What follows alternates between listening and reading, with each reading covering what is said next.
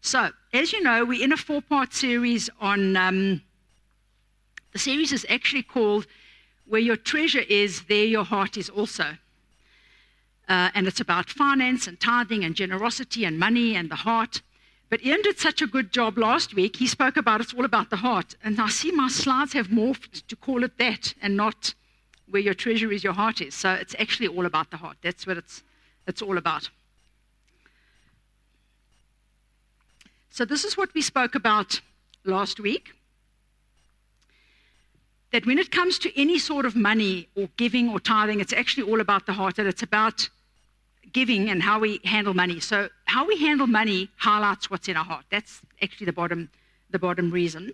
And God gives us money that we steward. That's the key to it all. And Ian said that, Ian asked, why did God create giving? And it's not because he needs our money, believe me. It's not because the church needs the money. If you look around at the marvelous creation of God, he owns it all anyway. He created giving for our sakes. And Ian said that it's because it deals with the selfishness in our hearts. Uh, and he did that little skit with Paul. He sneaked Paul hundred bucks before the meeting, and then it's going to be my birthday next week. So Ian said we wanted to take his wife to lunch this month, and he didn't have any loot. And Paul came running up and gave him hundred rand. And afterwards, Ian said to him, Did you feel any grief giving that money to me? And Paul said, Nah. And Ian said, Well, why? And he said, it wasn't mine in the first place. You gave it to me before the meeting. And that's the key with money and giving, is that God gives us everything, and we just bring back to Him according to how He tells us to in His wonderful love letter and His narrative. And if you remember, Ian spoke about Mary, the story of Mary, and why Mary was so extravagantly generous. Remember, she poured perfume on Jesus' feet, and that perfume cost a whole year's wages. And that was like seriously generous. And the reason she did it, and last week I saw it for the first time when the scripture was up, that Lazarus was sitting in the room with them. So the dudes were having a braai, all right, maybe a fish braai. Uh, they were having a braai, and Lazarus was there, and Mary comes and pours this perfume on Jesus' feet. And the reason was her brother Lazarus had been raised from the dead two months before. So her heart of gratitude was overflowing to Jesus. And so Jesus went away smelling like Mary, like the perfume and the hair, right? But here's the key.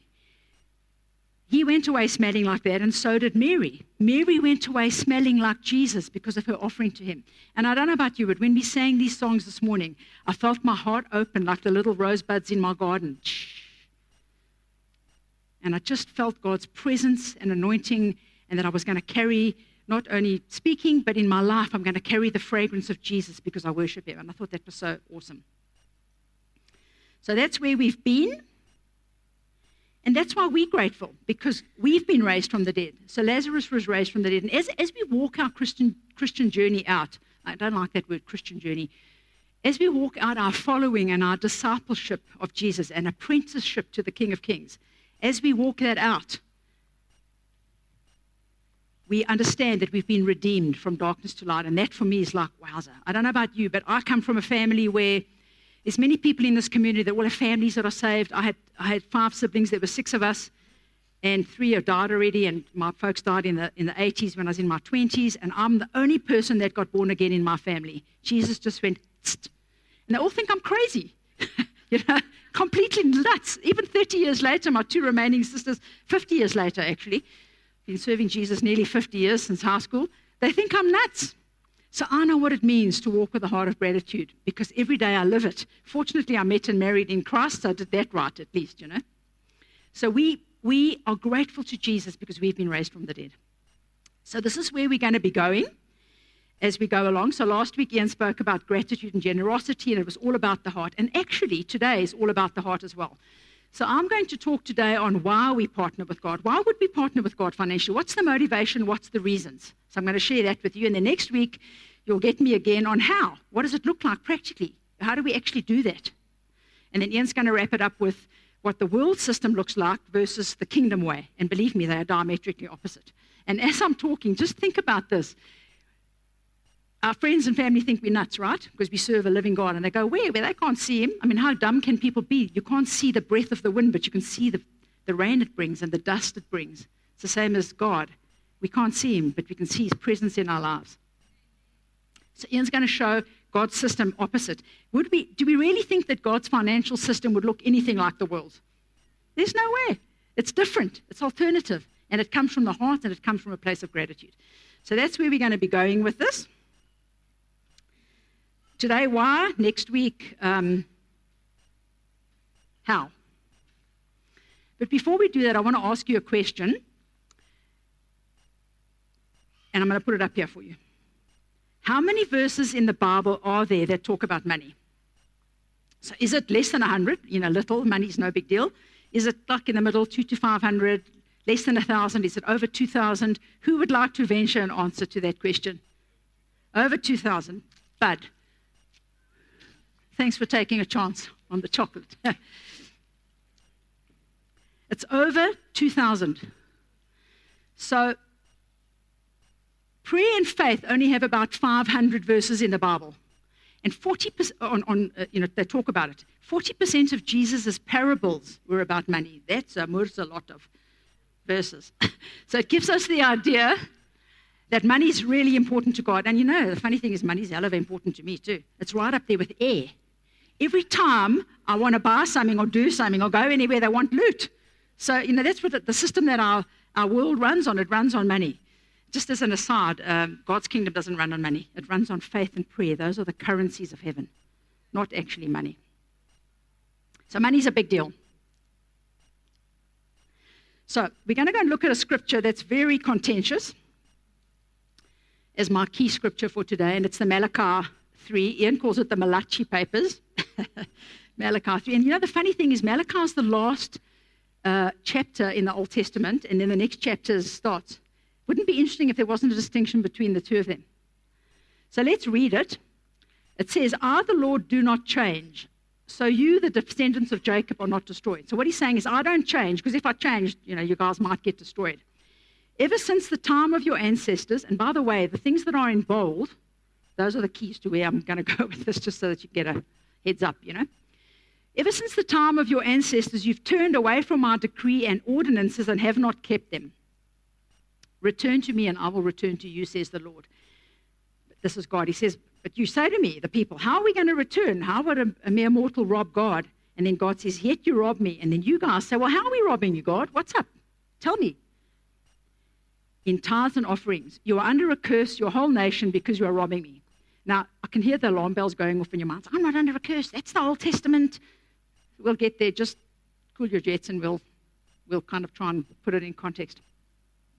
You're under a curse, your whole nation, because you are robbing me. Bring the whole tithe into the storehouse that there may be food in my house. Test me in this, says the Lord God Almighty, and see if I will not throw open the floodgates of heaven and pour out so much blessing that there will be no room to store it. I will rebuke the devourer for your sake, the insects and the plagues. Now, for us, it's probably the interest rate and the tax man and the load shedding and the in- international economic, he will rebuke those things for us. So we live in this world system but you can choose if you want to let those things govern your life or if you want to get under God's way of the way He does things. So, what this whole series is about, taking our hearts, being open, putting them under God's system and saying, What does your system look like, Father? Show me how that looks like. Because I don't want to work the way the world works. Nowhere else in my, in my apprenticeship of you involves the world's way. So, there must be another way. Show me. He'll rebuke the devourer and he will not destroy, the devourer will not destroy the fruits of the ground, nor will your vine in the field drop. So let's look at this verse a little bit in more detail. I, the Lord, do not change. So that's called immutability. And what it means is that God's nature and character doesn't change. So if he says something, it stands. He can't change his mind, just as an aside. If you remember Abraham with, what was Abraham, eh? with Sodom and Gomorrah, and God wants to smoosh the, send a firebomb on the city. And Abraham goes running off to God. He says, Wait, God, if there's a hundred people, will you stay off? And God says, Cool. And go, you know, Moses goes back via McDonald's, and while he's there, he's like, No, man, let's see if we can get God to go down a bit, negotiation. Goes back to God, Abba Father, if there's only 50 people, tell me you'll stay off. So God changed his mind a number of times, but never his nature and his character.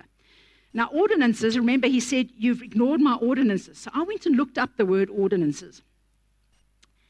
And it's a principle of ordinary behavior. So it was ordinary, it was a daily thing that the, that the Israelites would trust God and that they would bring their tithes and offerings. And I'll show you why as we go along from Scripture why they did it and why it still applies for us today. But remember, it's about the heart. I can just hear people going, I don't like tithing. I don't like this. What am I going to do? And I'm in debt. And park those thoughts and we'll get to them as we go along. So, not tithing, God says, is robbing God. So, it's not me. Don't throw the chocolates back, eh? Bring the whole tithe to the storehouse. In the modern times, that's the local church. So, there's no more temple and there's no more priests, right? But in our context, it's the gathering of the believers, the household of faith, where we get fed and taught like they did in the Old Testament. That's where we bring our tithe. And just as an aside, another thing on tithing is for me, if you can pull something through the cross, then it is part of, um, and it was in the Old Covenant, it's still part of the New Covenant. If you can't pull it through the cross, then it's an Old Covenant principle. Let me give you a for instance. So, a for instance is animal sacrifices, right? So, they would, the, the chief priest, high priest, would sacrifice animals that would cover their sins over. In the New Testament, Jesus has paid the price with the atonement of his blood once for all. So, therefore, there's no more animal sacrifices, right? And our sins are not covered, they are removed, gone. When, when God looks at us, he just sees white as snow. So, that's a principle that would not carry through. However, this one does. And let's have a look at why. The other thing is that tithing is a test. God said, Test me and see if I won't do this. So we can test him, and and He tests our hearts through it. So it's a test of, of are we going to steward our money under God? So now we're going to look at three points on, as I said, why would we partner with God financially? We already know He doesn't need our money. Giving was created so that we could voluntarily partner with Him, and giving was created to deal with our selfish hearts because we're selfish by nature. So, the first reason is it's a test. So we acknowledge that He's our provider, and we acknowledge that He wants us to voluntarily partner with Him in some way, and that's the test. Now, He gives us stewardship over 100% of our money, and He asks us to bring back 10%. But as Ian said last week, little kids go, mine, mine, mine. And all of us do that, mine, mine. And I can hear us saying in our hearts, and I've said it too before, before Ian and I became cheerful tithers. Are you mad, God? How can I give you 10% back? How am I going to pay the bills and this and that? And you're all thinking something along those lines. And I ask you to just park those thoughts. And as we go along, let the light of God shine. As Lee was saying, God only shines little bits as we go ahead. Turn left here, turn left there. It says in uh, Psalm somewhere, the entrance of your word brings light. So he says, step over here and you step, and then you step over there. It doesn't shine this great big spotlight into the bush so you can see the pachyderm elephant 100 meters off, slowly but surely. So we have many questions, and hopefully we'll unravel some in the next week or two as we go along. You know what? He could have given us 90% to begin with, and we wouldn't have known the difference. So God has different systems. So let's take Noah, for example. Do you know that before the flood, there was no rain? This blows my mind. The earth was like a hothouse, right? And I haven't read it in recent days, so I can't tell you the exact details. But I think that the water probably came as springs from underground and, and nurtured the earth. And there was no rain. It was like a, like a firmament. And then God changed the model and told um, Noah, build an ark, gave him exact instructions. And nobody believed him because why? Because it had never rained before. So God makes different systems. There's an example of where he changed the way things work because now it rains, right? And for us, God could have made a tree like an ATM, you know, with gold bars on it. And then when you became a pastor, you got a special secret thumbprint. And you'd go up to the treats, and the gold bars would dispense. And then it would be fine. Then the church would be funded. And, uh, but he didn't. He made it so that you and I can participate with him and partner with him. And that's the interesting part. He wants to give us the opportunity to engage with him. Now, interestingly enough, the, the number 10 in the Bible relates to testing. So 10% testing of our hearts, we test God. So for example, how many plagues were there, right? Ten. So God tested Pharaoh's heart ten times, right? And how many commandments were there? Ten. So there's this theme. In everything I'm saying, look for patterns. Look for the patterns of God. God has patterns and waves throughout Scripture. Jacob's salary was changed 10 times. So God was testing his heart 10 times before he got to marry the chick that he really wanted to marry, right? And the virgins in Matthew 25, 10 of them were tested. Daniel was tested 10 times, right? The disciples, how many disciples were there? 10? Uh, just testing to see that you're awake. 12 disciples, eh? So 10 is related to testing. And you know, the funny thing is, is that Malachi is the only place in the Bible where God says, Test me, the only place. Isn't that curious? It was about money because 2,000 times money is spoken about. It was right up there with air. I often say to God, you know, why didn't you just, you know, make another mechanism? And it's the same as faith. Why do I have to go through all this drama in my life? Couldn't you just kind of change something in heaven and I wouldn't need to be sanctified? You know, once I got saved, I'd become like one of those monks that go sits up a mountain, um, and I would just be holy. but he didn't. I mean, he could. Like the flood, like money, he could have just changed something in heaven and things would be different. But God has patterns and ways that pull through the whole Bible, except for shadows and types, as I said, with the blood covenant, with the shedding of blood with the animals. Some of those were shadows and types of Jesus, but everything else, God's nature stays the same. So do you believe, do we believe, do I believe, and I've seen it in my life, that 90% of my income, our household income, with God's favor and blessing on it, will go further than 100% without? Big step. We go, mm, cooking up. I don't know. Now, I want to share scripture with you, and I didn't make a slide. You know the scripture well. In Leviticus 25, God told the Israelites, plant crops for six years don't plant in the seventh year, and then you can start again in the eighth year. And they said what we said, and I want to read it to you. They said, What will we eat in the seventh year if we do not plant or harvest our crops? Well, what's going on? Are you nuts, God? Huh? And he said to them, I will send you such a blessing in the sixth year that the land will yield enough for three years. God supernaturally breathed on their income. They did it in you know, crops. We do it in time for money or work for a boss or whatever. So in the sixth year, there would be such a lot of grain, or whatever their mechanism was, they wouldn't plant in the seventh year. I'll, go for that deal. Can have a Sabbath every. Imagine having a year off and a whole year every seven years.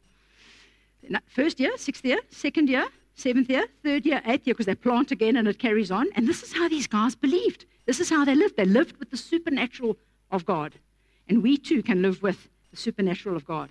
And the question is for us as I was going to say 21st century believers, but I think it's everybody from after the Malachi papers, you know, Malachi, everybody from Matthew onwards.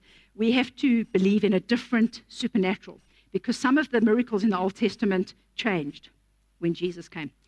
But do we believe that God can engage with us on a supernatural basis?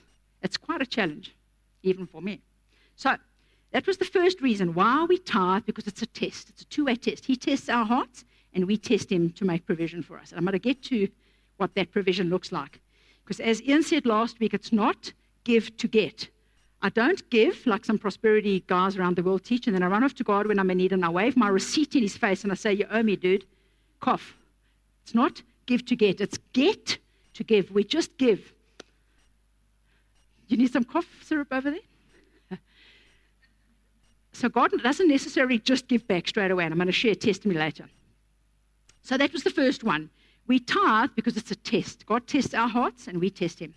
And the second reason is it's biblical. And I'm going to show you um, Old Testament and New Testament. If there was a scripture in the New Testament in red letters that Jesus said it, that might make a bit of difference for some of us. I'm going to show you one of those. Um, and some people say to me, well, you know, tithing's in the Old Testament, it's the Old Covenant, don't need to do it. Well, you know, don't murder and don't covet. That's also in the Old Testament. That was the law, the Ten Commandments. Maybe we don't need to do that either. Patterns, patterns of God versus shapes and types that point towards Jesus. So I'll show you a couple of verses in the Old Testament. So this one was 500 uh, years before the law, and it's about Melchizedek. Louise preached on it some time ago when we were in the book of Hebrews. He was like a type of Christ, and he doesn't have a genealogy. They can't find anything on him in Scripture. And he was the king of Salem, which is peace.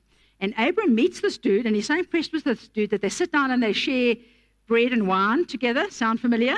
It's like a communion covenant. And Abraham gave him a tenth of everything, long before the law, before God even told the Israelites to do it.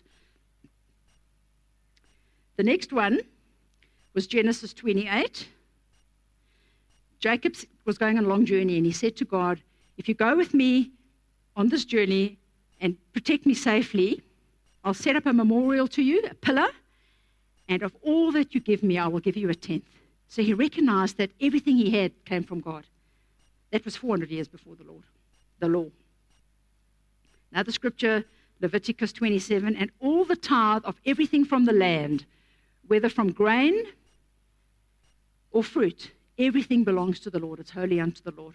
So, as believers, if we realize that God's system of everything, once we come into the kingdom, think about it this way in a dark room and you turn the lights on, darkness is darkness and light is light and life abundant. Everything, everything about God is different to the way the world looks. The way we think, the way we raise our children, the way we, we our marriages work, um, the way we treat our staff, the way we engage as an employee, we are different. We, we, alone, we as, as well are holy and set apart to the Lord.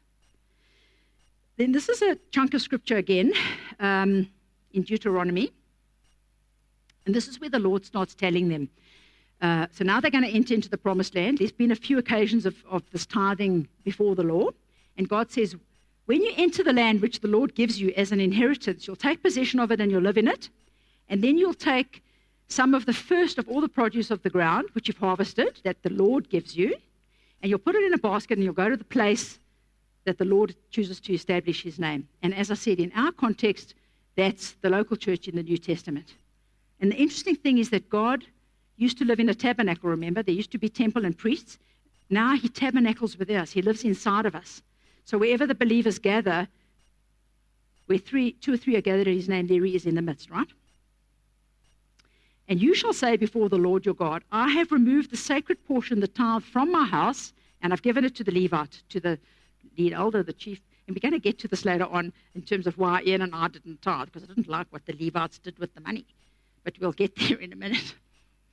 And then in bold, in verse 14, I have not eaten from the tithe while in mourning. I thought that was so interesting. And what it means in our language is when we're short of cash, we don't withhold the tithe. But now, guys, this is a process, eh? So everything Ian and I are teaching over three or four weeks, you can't just jump into this.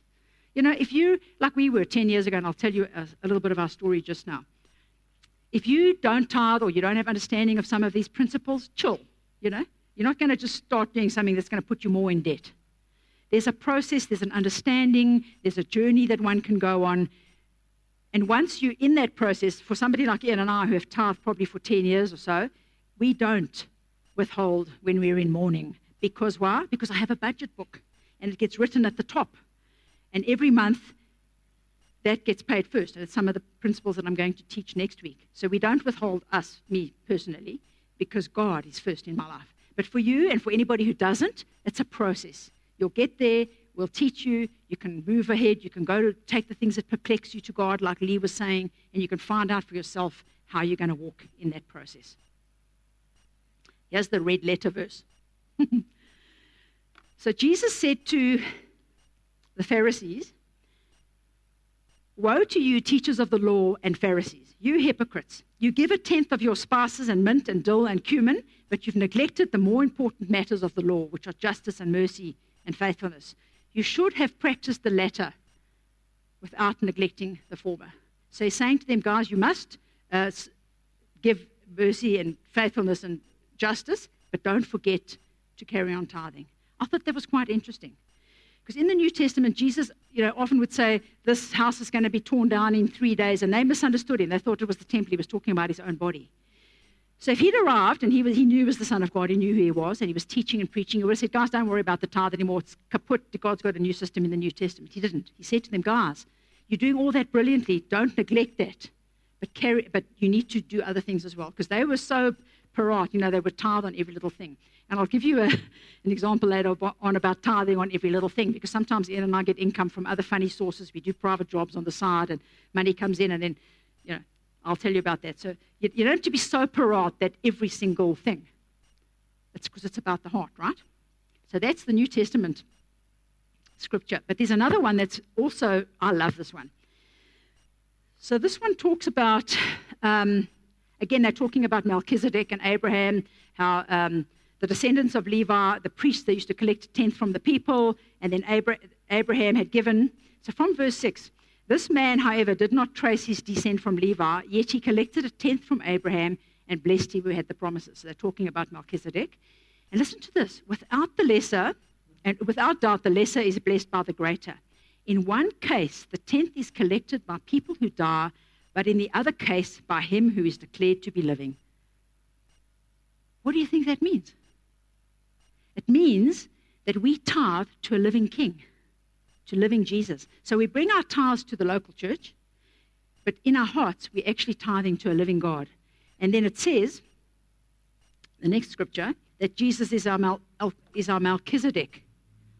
I think it was on the previous slide where it says, uh, You are a priest forever after the order of Melchizedek. So in the Old Testament, they tithe, and we still tithe, but the system, the mentality, the heart attitude was slightly different. So we bring it to the local church, but we're actually tithing to a living king. I thought that was absolutely awesome. So man receives and manages the tithes in the church, but our hearts who bring it is unto Jesus. And I've had to learn a lesson about that because, you know, in previous years, not this church, long ago, didn't tithe because didn't like how they used the money. And so all I did was stamp my foot to the floor and go around and around in circles because I couldn't unlock all that God had for me. So, the third reason. First, it was a test. We test him, he tests our hearts. Secondly, it was biblical. And thirdly, it unlocks abundance. So imagine if, remember before in the 13, 1400s, the people did not have the word of God, eh? And the priest used to dole it out for them, and then they would do funny things and make them give money. And then the people got their hands on the scriptures like we have access to the scriptures today. Imagine if we withheld teaching you the things that can unlock your lives. That's why we teach it. Openly and unequivocally and then you decide for yourself, you look at the scriptures, you ask God where you want to go. We have to teach you. You know, the Bible it says that teachers are going to be judged differently to everybody else. So I can't, you know, sometimes wonder what I'm doing here. So it unlocks abundance. This is another one of my really favorite scriptures. Again, it's a chunk, but I'm going to give you the background first. So in 2 Chronicles 30, King Hezekiah takes over from his dad. And you know, in the Old Testament, a king would die and then the son would take over. And sometimes the kings were really good guys and then they had everything in place for the people, the Israelites, to be blessed in abundance, and the son would take over and mess it all up. In this case, it was the other way around. King Hezekiah's father had let everything slide, and the people were just living with idols. And King Hezekiah goes down to the temple and he sees it's in ruins. The Levites are poor, and he, and he goes back and he reads the book of the Lord, and he sees it's because the people aren't tithing. He goes, Wow, this is God's principle, let's apply it. So he sends out a decree to Israel, like in those days, and they all start tithing. Um, let me find a good scripture to start it. Anyway, so they started tithing big time, generously. They got under the, the, the, word of the Lord. And so about three months later, King Hezekiah thinks he'll go down and check how it's going at the temple. So off he goes on his Harley, uh, sorry, on ha- Harlem, the horse. And he walks into the temple, and there's just bushels of stuff. And he goes to the priests and he says to them, uh, somewhere in verse 9, Hezekiah questioned the priests and the Levites about the heaps. Now, that's a euphemism for, guys, are the people okay? Look at all the stuff. Have I, have I kind of overdone it? Did I, did I, like, was my decree too big? And this is what the chief priest says. I love this part, Zadok. He says, Since the people began to bring their contributions into the house of the Lord, we've had enough to eat, the Levites, and there's plenty left over because the Lord has blessed his people, and this great abundance is what left over. So God's principles are always there if we engage with the principles. Like it's like many of the promises in the New Testament, they're all conditional. If you do this, this will happen. If you do that, that will happen. And we get to choose what we want to do. So imagine if Gary walked in here and there was just bushels at the front of mealie meal and rice and sugar. And, and he says, Where does all this come from? Say, Well, the people are so blessed, they just keep bringing food every week. And Willem will take it to um, Taba and Becky settlement, and there would just be so much left over that the widows in the church would be funded, and anybody that was having a hard time, because some of us have hard times at different times, we'd be able to fund them. Can you imagine if we all participated? That would be really awesome. Now, the interesting thing is that tithers, you talk to tithers and they'll go, We've got so much abundance. I don't know what's going on in my life. I'm just a cheerful giver. Not everything works out all the time. In, in, uh, income is seasonal in the kind of environment is in, not really seasonal, but up and down because of various economic factors, etc. And it has to be while we're teaching the series, we're in a low three months. so we have income, no problem. We can pay the bills, we can tithe, we can help people, but it's not the superabundance that we have in other months of the year. So it comes and goes, you know. So tithers will say, I've got abundance. And non tithers will say, Oh, you're nuts. What are you going to eat? I, I can't. Where do you expect me to start? And if that's in your mind, as Lee said, God will find you. And He'll show you for your life what you need to do. And you'll work it out. And if you need help, you can come and talk to us and to the elders, etc. And the other key is you'll never be able to afford to tithe until you start. Because the tithing breaks the curse and rebukes the devourer. We don't like that. It's Old Testament language. It's a thee, thou mayest, hasest. And it's like, ah, I don't believe it. That's the Old Testament. Take it or leave it, eh? Now, abundance, 3 John 2 says, Richard and I were talking about this yesterday at a function. I pray that you prosper and be in good health, even as your soul prospers. So, abundance and prospering is much more than money, friends. Ian spoke about it last week. There's one, uh, Jesus himself is our very great reward. It was in Hebrews, eh, Ian? And the, the, Hebrew word of that word reward is only once in the, once in the, in the Bible, once in the New Testament. It means that God himself is our reward. He gives us everything we need in our lives. So, abundance goes way more beyond um, money. The context of this series happens to be money, uh, but abundance is more than that. Um, it's about the state of our souls. I don't want to be super rich. There's lots of super rich people that commit suicide all the time. All the film stars are grumpy and on their third divorce. And it, it's not about money, it's about abundance of the soul, right? So here's an interesting verse The generous man is a source of blessing and shall be prosperous and enriched. He who waters will himself be watered, reaping the generosity he, has sown. He who refreshes others will be refreshed. Look at those words generous, prosperous, prosperous, refreshed. That sounds like abundance to me. In every area of our lives, that we're just dripping with the presence of Jesus. We go away like Mary did, carrying the fragrance of the aroma of the sweet rose of Sharon. So let me give you a quick testimony of our lives. Uh, next January, Ian and I have been married 29 years. And uh, Listen, that doesn't require a medal. Annalisa, who's just turned 80, next year is the 60th. I want to give her a whole row of them, medals. Anyway, so we met and married in Christ, but in fairness, tithing wasn't taught brilliantly 30 years ago. Um, it was either too much in your face and you've got to do this and you've got to do that, or it wasn't taught at all because guys didn't know what to do with it. So we never, never tithed, and we went round and round in circles with our foot nailed to the floor. Always in debt, always struggling, professionals doing well, but getting nowhere. And we didn't like how they used the money. so we were in a church once who had a big conference and they spent a million rand on the sound equipment. And I went, You see? No, man, these okes are just wasting money. We should feed the poor or whatever, you know. So I was arrogant and it was like, but when you hear the word of the Lord and the entrance of the word brings light, then your heart starts to change. And I have a saying in my life when you change the way you look at things, the things you look at change. So if our hearts are open to the Lord and we say, Lord, I don't understand this stuff. I'm struggling. I'm in deep trouble with various areas, but speak to me and show me. He'll say, turn left here at the petrol station. He's got you on Google Maps, like Lee says. Then we came to Lifehouse about 10 years ago. Not a perfect church, not perfect leaders, but the best church I've fellowshipped in in 50 years, best leaders. And we fight from time to time and we disagree on issues, but we're friends. And so Ian and I went, hmm, we're quite comfortable here, and I think we need to start somewhere. We owned our own businesses at the time. We were seriously in debt. We just had to receive a revenue, a huge amount of money, and we thought we're going to do something. So we started with something. I can't remember what it was. In rand value, it doesn't matter. It was probably 2% of our income, you know. And we just started giving something because we wanted to fund, we wanted to help be part of the kingdom of God. I don't think we'd even understood the principles of tithing. And what started to happen was abundance started to flow in other areas.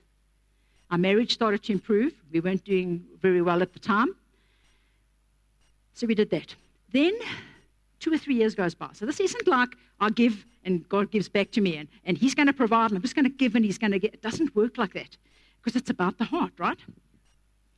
Two or three years goes by, I don't remember the exact details.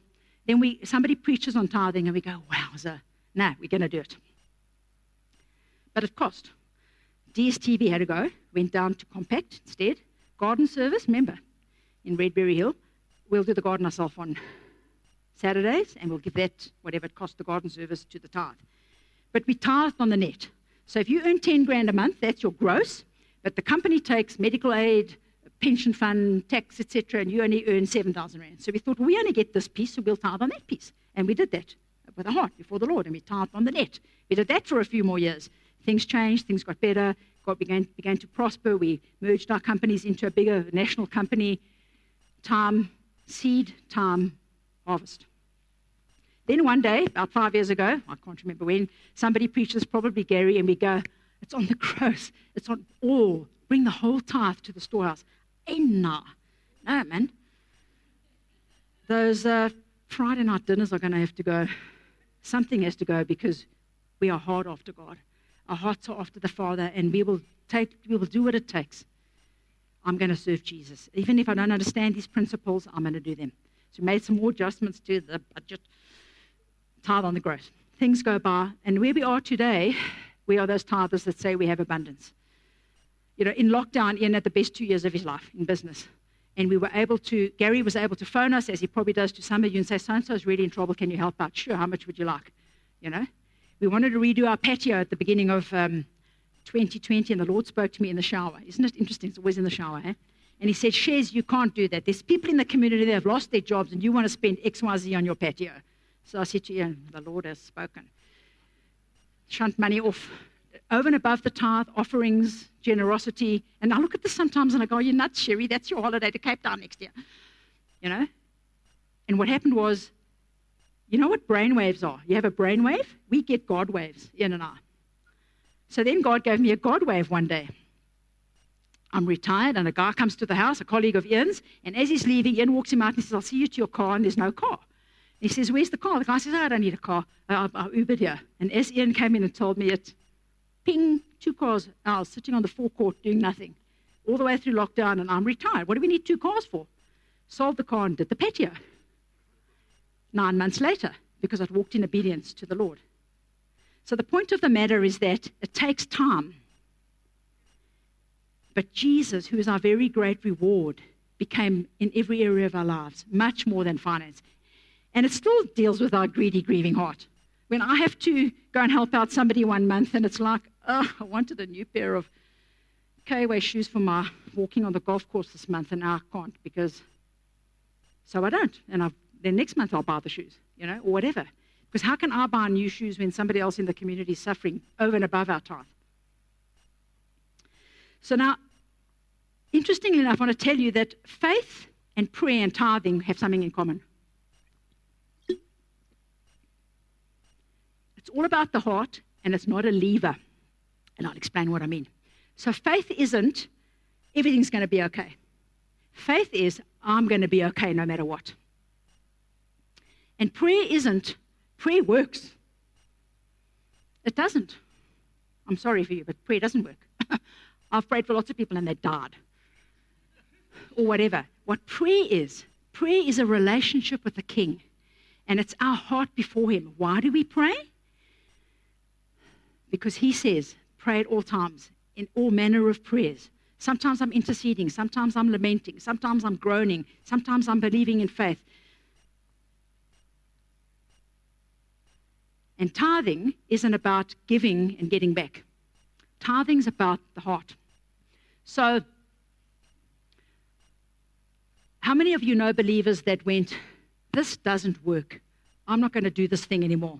I'm done with God. He doesn't work. And they move away. It's not supposed to work. We serve him because he's Elohim. We serve him because he's the King of Kings. We serve him because he's Jesus, because we understand salvation, because we've had a revelation of moving from the kingdom of darkness to the kingdom of light. That's why we serve him, not because it works. Sometimes it doesn't work. Anybody who knows me knows I have some health problems. That's why I retired early at 56, some years ago. And daily, do I believe in healing? Sure. Do we still pray? Sure. Do I worship him anyway if it doesn't work? Sure, I'll be healed one day in heaven. It would be lovely if I was healed from these neurological issues now, lekker. But it, so, it's, guys, it's not about it working. Does tithing work? What happens if it doesn't work? It's not supposed to work. It's not a give and get. It's about the heart. It's about us giving, it's about us understanding that He gives us 100% because He didn't want to do an ATM tree. he wanted us to participate with Him. He wanted to say, guys, you can live on 90%. I ask you to bring the 10 because 10 is the sign for testing, as I showed you in, in the Bible. And I want you to participate with the blessings that come from that. But we have to learn to live with it. So you're all thinking, fine for her to share. There's issues in your lives I don't know about. It's a process. So everything we teach is a process. And you will engage with it as you go along. And Maureen, I'm going to share with you later privately. This dude and I had coffee this week and we came up with a word of knowledge for your life. And I'm going to tell you about it later. It's amazing where God can just, you have a heart attitude towards God, and God will give an answer, a God wave, a brain wave about something else. So, do we believe in the supernatural God who can breathe on our crops in the sixth year that there will be enough for seventh, eighth, ninth? Do we believe in that supernatural God? Awesome. So, doing finance God's way is like tilt. I don't know, any of you played with pinball machines in your youth. If you didn't, I'm showing my age. And it used to tilt sometimes, you know that thing with pinball machines? Our brains go tilt and we go, uh, uh. you don't know my circumstances. I don't know I'm going to get out of this. Ian and I were so badly in debt 10 years ago. We had to sell our house and we rented for 12 years because we made a really a couple of bad decisions in our 40s and we thought we'd never get out of it. And we look back now, we, we, we bought a house uh, about in March five years ago. We will pay it off in six or seven years. And I look back and I go, I'm actually not sure exactly what happened. I, you know, I just know that as the light shone, I walked there. And as the light shone, I walked there. And the other thing was my heart was hard after God. And so is Ian's. And as we start to see the principles, God starts to show us other things, spiritual epiphanies and growth that we are enjoying so very much. So he created a mechanism, a financial economic mechanism that looks different to the world. If you're expecting it to look like the world, you've come to the wrong place. Kingdom looks different, different way. And as Ian said last week, don't feel condemned. Whatever, wherever your situation is, God knows in that situation.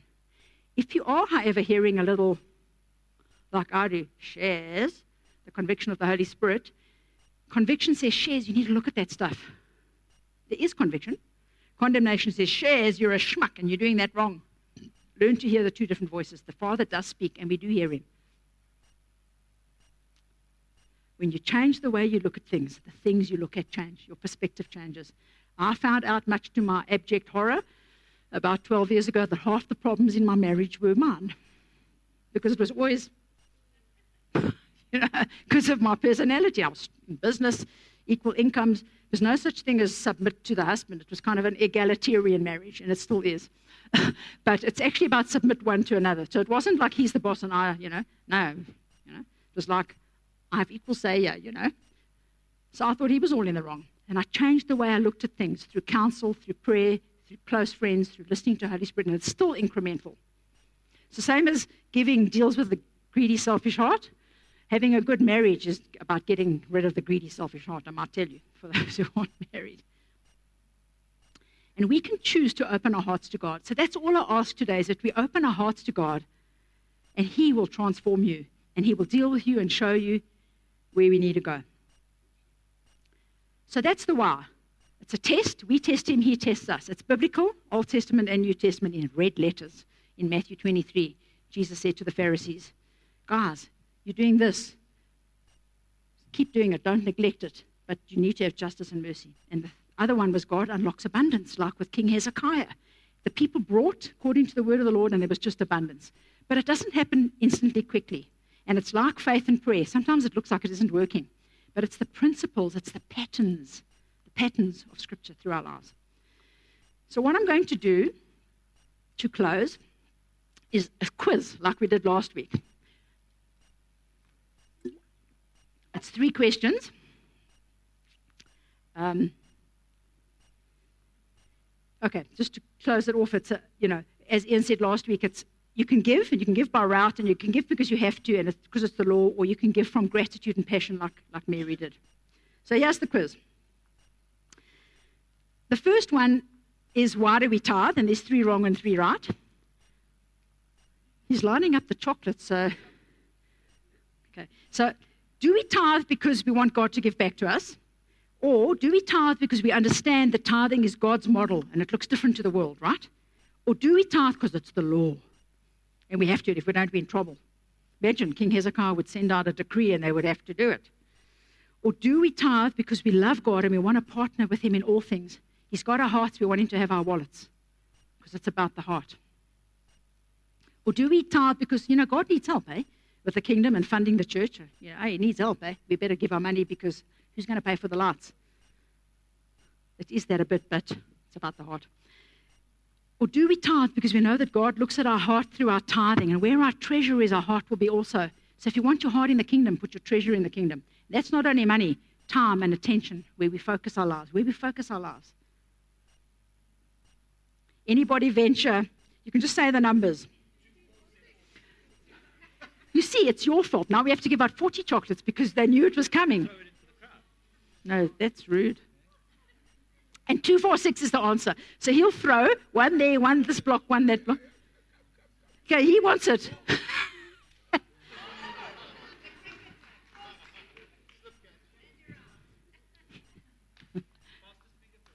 but can you see when you do a quiz that you kind of see the right and the wrong, and then you go, yeah, my heart thinks it's that, but it ain't that. Is tithing a test? God would never test us. He loves us unconditionally. He's sovereign. Why would he test us? Or, yes, God wants to test our hearts because he wants to see who we trust and love. Oh, no, man. Testing would be cruel, especially if we fail. That's not God. God, how would God test us? Well, I haven't even still, I haven't done the last one yet. She definitely wants the chocolate. Or, tithing tests where we believe our income and resources come from, and it shows where our hearts are and who we worship. So now you'll have to give Lee one because she said two and four. Lucky it wasn't a crunchy or it would have broken in half. Okay, last question, and then I will hand back to Ian. And maybe, I'm sure Bruce in the Pink Pants, the Pink Panther, had one last song that we didn't get to. I think it was one of my favorites. Uh, right. Can we test God? No. He's almighty, he's sovereign. Why would we test him? I'm, I'm scared of God. Well, yes, we can test him because he said in Malachi 3, he's going to test us. He'll test We'll test him. Somebody at the back there. How about that lady at the back there? So, see, friends, it's the only place in the Bible where God says that we can test him. So that's why we, we partner with God. And next week, I'm going to show you how from Scripture, what it looks like exactly. Because there, again, there's some principles and patterns like net and gross, and it would be really helpful for us if we understood that. But just remember as you go into the week, it's all about the heart and it's not giving so that it gives back to us. Not about that at all. Thank you, Ian.